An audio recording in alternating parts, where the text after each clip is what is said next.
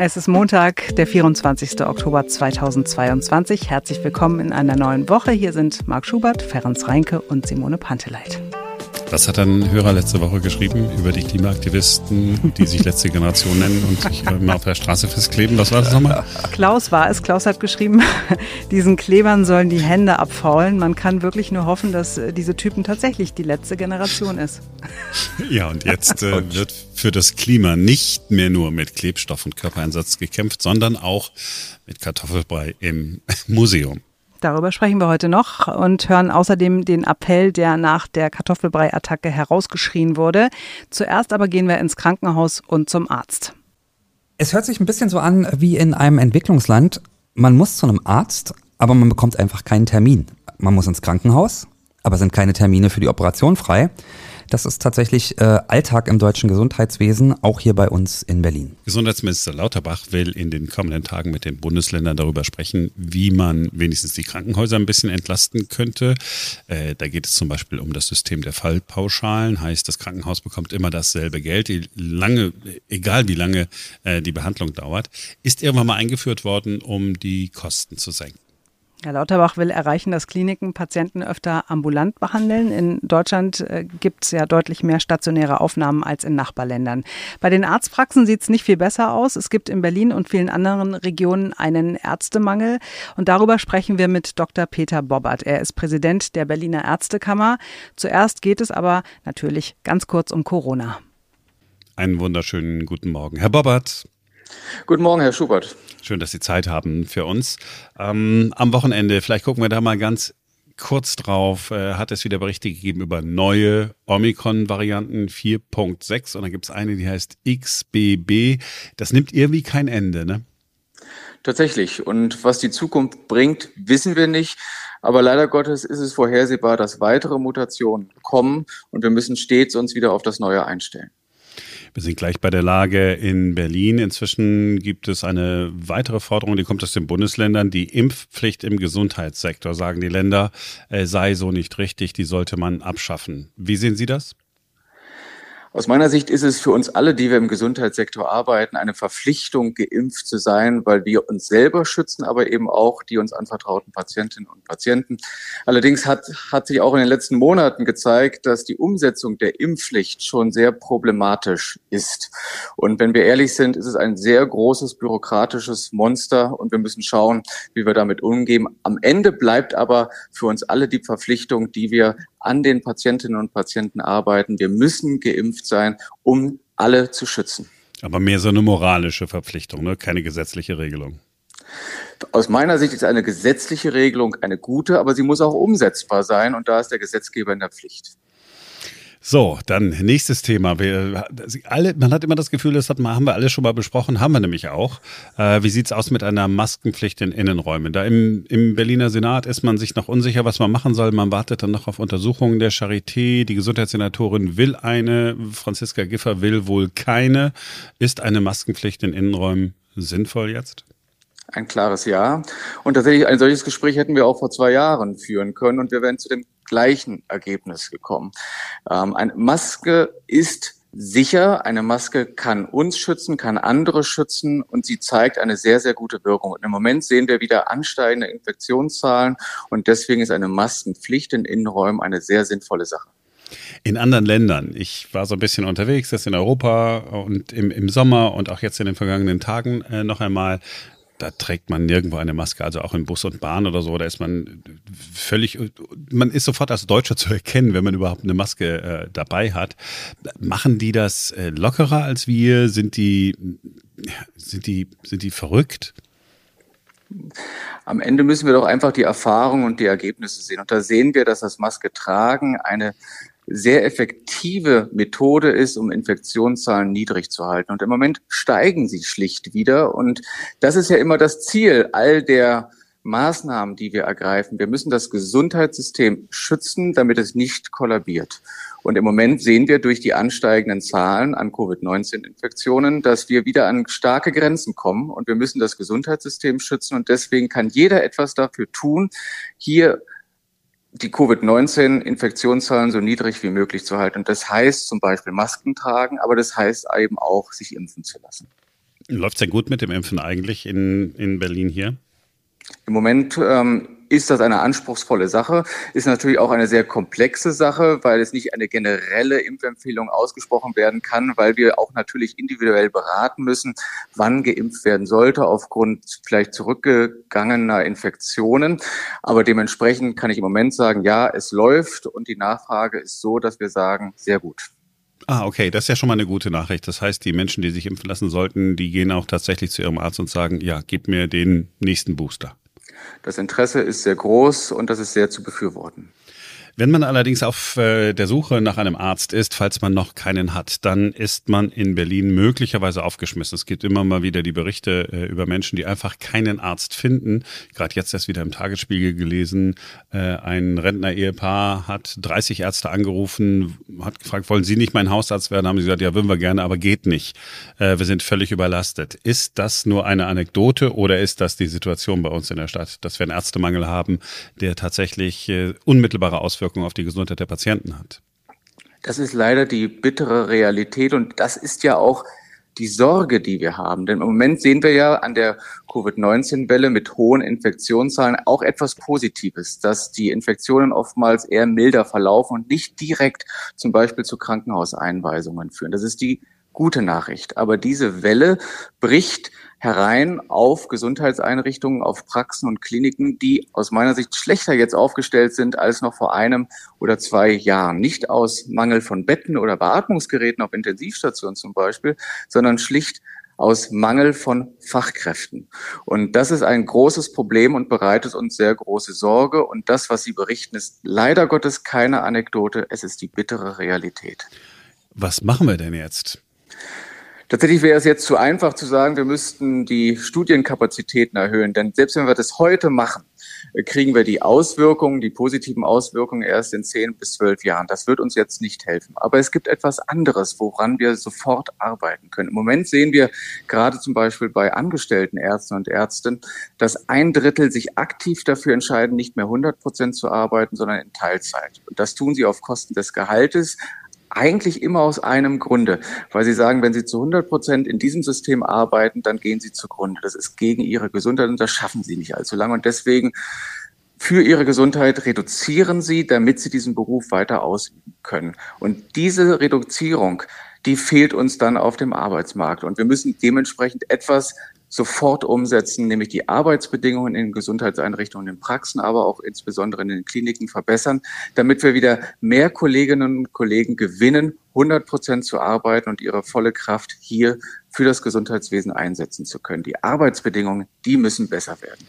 Covid war ja da nur so ein Katalysator, ist mein Eindruck, weil dieses ganze Thema äh, Fachkräftemangel, Überlastung von Ärzten ich kenne das seit Jahren, Jahrzehnten will ich nicht sagen, aber seit Jahren und es ist nichts passiert. Auch leider bittere Realität. Ja, vor Covid-19 haben wir genau so darüber gesprochen und Covid-19 hat das Ganze nochmal deutlich beschleunigt und uns fehlen jetzt mehr Fachkräfte als noch vor einem Jahr. In den letzten zwölf Monaten sind zunehmend mehr Kolleginnen und Kollegen aus dem ärztlichen Bereich, aber eben auch aus dem pflegerischen Bereich äh, aus dem System gegangen. Sie sind uns verloren gegangen, weil sie einfach sagen, sie können nicht mehr. Nicht jeden Tag ans Limit gehen oder darüber hinaus. Das geht nicht mehr. Und dann ziehen sie den bitteren Schluss, sie verlassen den Gesundheitssektor. Und das dürfen wir uns einfach nicht mehr erlauben. Und da muss jetzt Schluss sein. Und wir sehen tagtäglich Hilferufe aus den Kliniken. Sie sehen das an den streikenden Ärzten und Ärzten an der Charité Anfang Oktober. Ein klarer Hilferuf. Wir brauchen ein anderes System mit besseren Arbeitsbedingungen für die Mitarbeitenden in den Kliniken und in den Praxen. Aber wer muss denn was tun? Also sind das die Klinikbetreiber? Ist das der Bundesgesundheitsminister? Ist das die Gesundheitssenatorin hier bei uns in Berlin? Wer kann denn da konkret sagen, so, jetzt, äh, jetzt kümmere ich mich? Am Ende sind es alle. Aber wir auch als Gesellschaft. Oh, da habe ich immer die Sorge, dass wenn sie sagen alle, dass es dann keiner ist. Das ist eine berechtigte Sorge, aber wir als Gesellschaft sind auch in der Pflicht. Wir müssen uns überlegen, welches System wollen wir. Und ich bin sehr froh, dass die Bundesregierung entschieden hat, eine Kommission Krankenhaus ins Leben zu rufen. Und Karl Lauterbach hat gestern ja noch einmal betont, dass er hier die Ergebnisse in den kommenden Tagen und Wochen vorstellen wird. Ganz konkret bedeutet es zum Beispiel das sogenannte DRG-System im Krankenhaus. Das gehört abgeschafft. Die letzte Reform bezüglich des Krankenhauswesens stammt vor 20 Jahren. Seitdem ist nichts mehr passiert. Es ist Zeit für eine grundlegende Reform und da ist die Politik auf jeden Fall gefragt. Und das ist dann auch eine Reform, wo es dann nicht nur darum geht, Ärztinnen und Ärzten oder dem Pflegepersonal mehr Geld zu geben, sondern da geht es um ganz, ganz andere Dinge noch.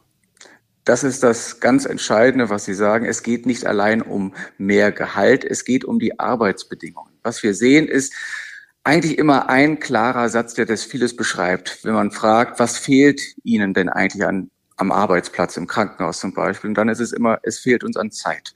Es fehlt uns an Zeit, unsere Patientinnen und Patienten adäquat zu betreuen. Es fehlt uns an Zeit, bei den Patientinnen am Bett zu sein, mit ihnen zu sprechen, sie zu untersuchen. Am Ende sind es bürokratische, organisatorische Aufgaben am Computer, die einem die Zeit rauben und dann letztendlich das herausnehmen, was auch unseren Beruf im Gesundheitswesen doch so kennzeichnet, nämlich die Menschlichkeit und am Menschen zu arbeiten. Das ist uns verloren gegangen. Diesen Fokus im Gesundheitswesen, der hat sich verschoben und den brauchen wir wieder. Und wenn wir uns überlegen, dass wir einen hohen dreistelligen Milliardenbetrag äh, pro Jahr in das Gesundheitssystem stecken, dann sollten wir das so gut investieren, dass es am Ende bei den Richtigen ankommt. Das ist bei den Mitarbeitenden und dann natürlich bei den Patientinnen und Patienten. Und das bedeutet, der ganze Verwaltungskram muss beiseite geräumt werden zum Beispiel. Zumindest auch anders strukturiert, damit diejenigen, die als Ärzte und Ärzte, als Pflegende arbeiten, eben direkt bei den Patientinnen und Patienten arbeiten können. Dafür treten wir an. Und wenn man das im realen Leben, im realen Arbeitsalltag nicht mehr sieht, dann fragt man sich zu Recht, warum mache ich das eigentlich noch? Und viele leider Gottes sagen dann, tja, das weiß ich nicht, also gehe ich. Und diese Entscheidung sollten wir zukünftig nicht mehr so oft fällen und dementsprechend brauchen wir bessere Arbeitsbedingungen.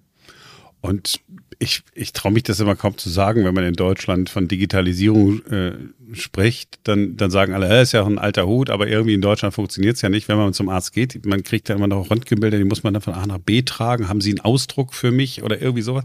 Ist, ist das auch so ein Punkt, wo wir sagen, okay, wir sind da einfach im Hintertreffen, wenn man mal in Holland beim Arzt war oder so, alles ist voll digital und bei uns ist so Papierkram?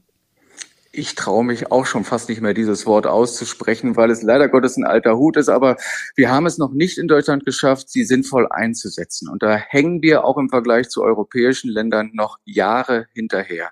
Und was wir brauchen, ist eine kluge Digitalisierung, die anwenderfreundlich ist und Patientinnen und Patienten hilft, aber eben auch den Mitarbeitern. Und im Moment haben wir eher eine Form der Digitalisierung, die eher bürokratisch wahrgenommen wird, organisatorisch wahrgenommen wird und eher mehr Arbeit schafft als und entlastet. Und da zeigt, auch da ist noch viel Potenzial nach oben. Ja, wenn äh, Deutsche was Digitales machen, dann funktioniert das nicht. Die einzigen, die es mal hingekriegt haben, waren SAP.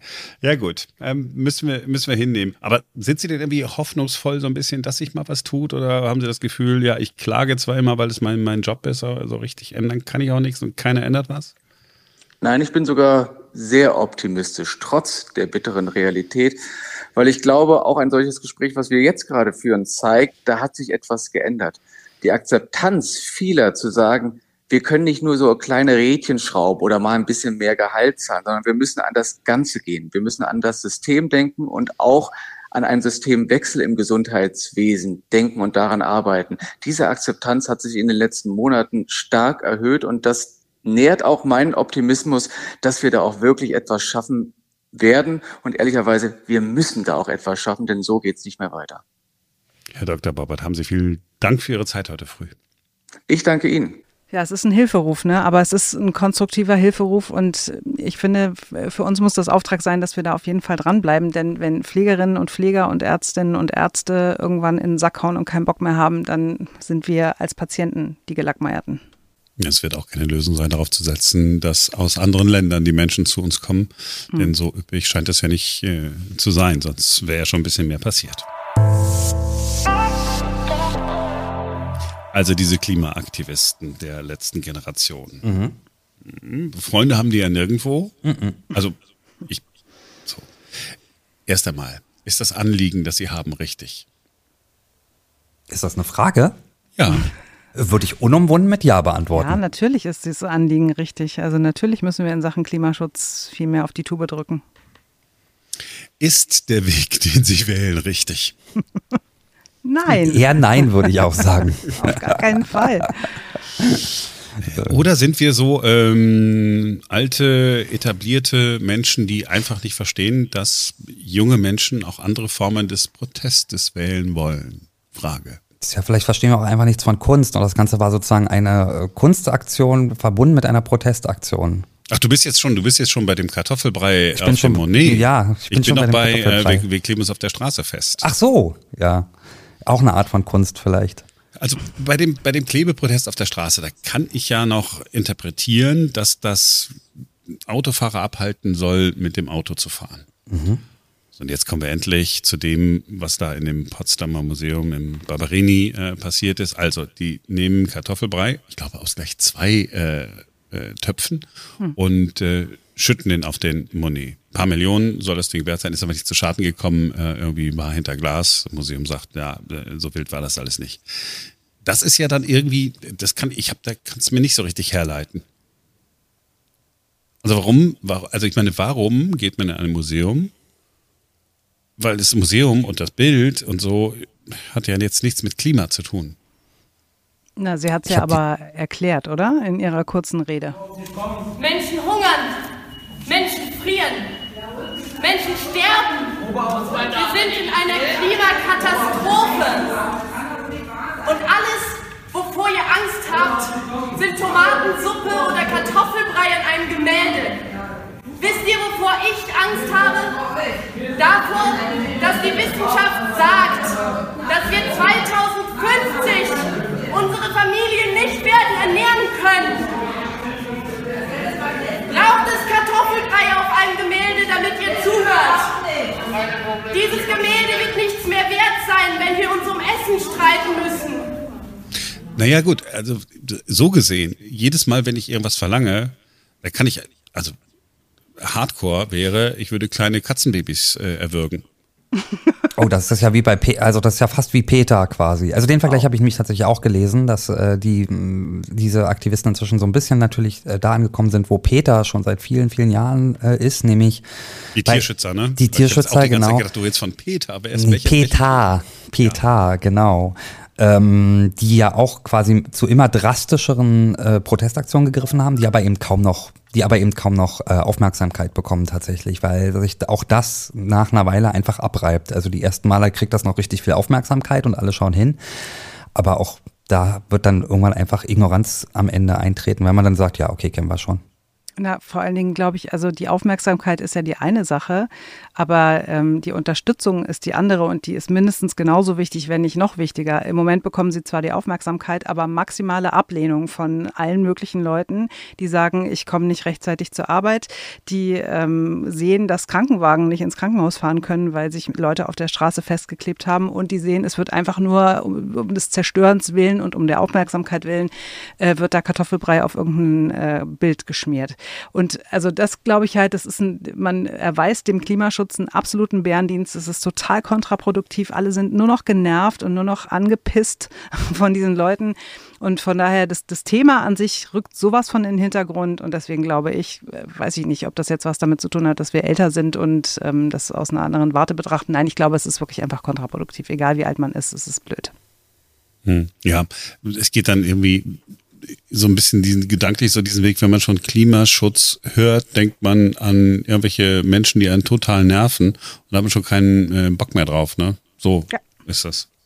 Ja, ich weiß nicht, habt ihr am Wochenende das vielleicht gesehen? Gab auch ein kurzes Video von äh, so einem Klimaklebekids auf der Straße und äh, so ein junges Mädel klebt sich die Hand fest und schmeißt dann die Tube mit dem mit diesem Schnellkleber in so ein Gully rein. Und wo Ach. sich natürlich alle dann irgendwie das Maul zerrissen haben und gesagt haben, na, das ist aber, also in Sachen Klimaschutz ist das jetzt ganz weit vorne, ne? Äh, super Aktion, toll gemacht. Ja, also sagen wir mal so, also wir brauchen das alles nicht, ja. Wir wissen ja, dass äh, vieles äh, noch zu tun ist, ja. schneller äh, geht's ja im Moment äh, nicht. Und in Deutschland finde ich diese Proteste auch echt schon äh, ein bisschen, ein bisschen bekloppt, weil ich meine, in Deutschland, wir versuchen ja mit den erneuerbaren Energien, wir gehen ja fast zu schnell voran.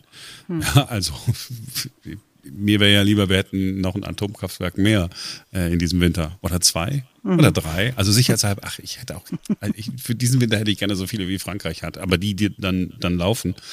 Und jetzt, weißt du, wenn die jetzt äh, irgendwie nach Katar fahren würden und würden dann sagen, okay, jetzt hängen wir uns irgendwie an, an die Gasförderstätte oder so, das wäre irgendwie alles noch äh, so nachvollziehbar. Mhm. Aber jetzt in so einem Museum. Und zumal muss man ja auch sagen, die Idee war ja gar nicht mal so cool neu. Haben doch in London irgendwie zwei ja. Frauen in der vergangenen Woche gemacht. Da aber mit aber Tomatensuppe, Tomaten, oder? Ja, warum haben, ja. Und Kartoffelbrei haben sie jetzt wahrscheinlich, wahrscheinlich steckt da irgendwas Cooles Linkes hinter. Kartoffelbrei als Symbol für den deutschen Michel. Oder so. Vielleicht war die Tomatensuppe aber auch tatsächlich einfach alle im Supermarkt, man weiß es nicht. Ja. Und natürlich, wenn ich jetzt ganz blöd überheblich wäre, würde ich sagen, ich hoffe, es waren Bio-Kartoffeln. Glaube ich nicht. Das war wahrscheinlich irgend so ein Zeug zum Anrühren. Weißt du, so diese, diese Presspappe, die so geschreddert wird und die du dann mit Milch oder Wasser wieder aufquellen lassen kannst und was wie Kartoffelbrei schmecken soll. Oh, das ist eine katastrophale Energiebilanz. Eieiei. So, ähm, haben wir uns genug ausgekotzt mhm. über. Äh, Wollen wir noch was Schönes äh, am Ende besprechen? Unbedingt. Ja, dir fällt ja immer noch was Schönes ein. Nein, dich würde es nur aufregen, wenn ich es jetzt sage, aber ich sage es auch nur, um dich noch ein bisschen auf die Palme zu bringen. Heute in zwei Monaten, Marc, ist schon Heiligabend. Das war's für heute. Wir sind morgen wieder für euch da, denn dann ist wieder ein neuer Tag. Bis dahin. Tschüss. Genau, Tschüss. Das habe ich gebraucht. Weihnachten.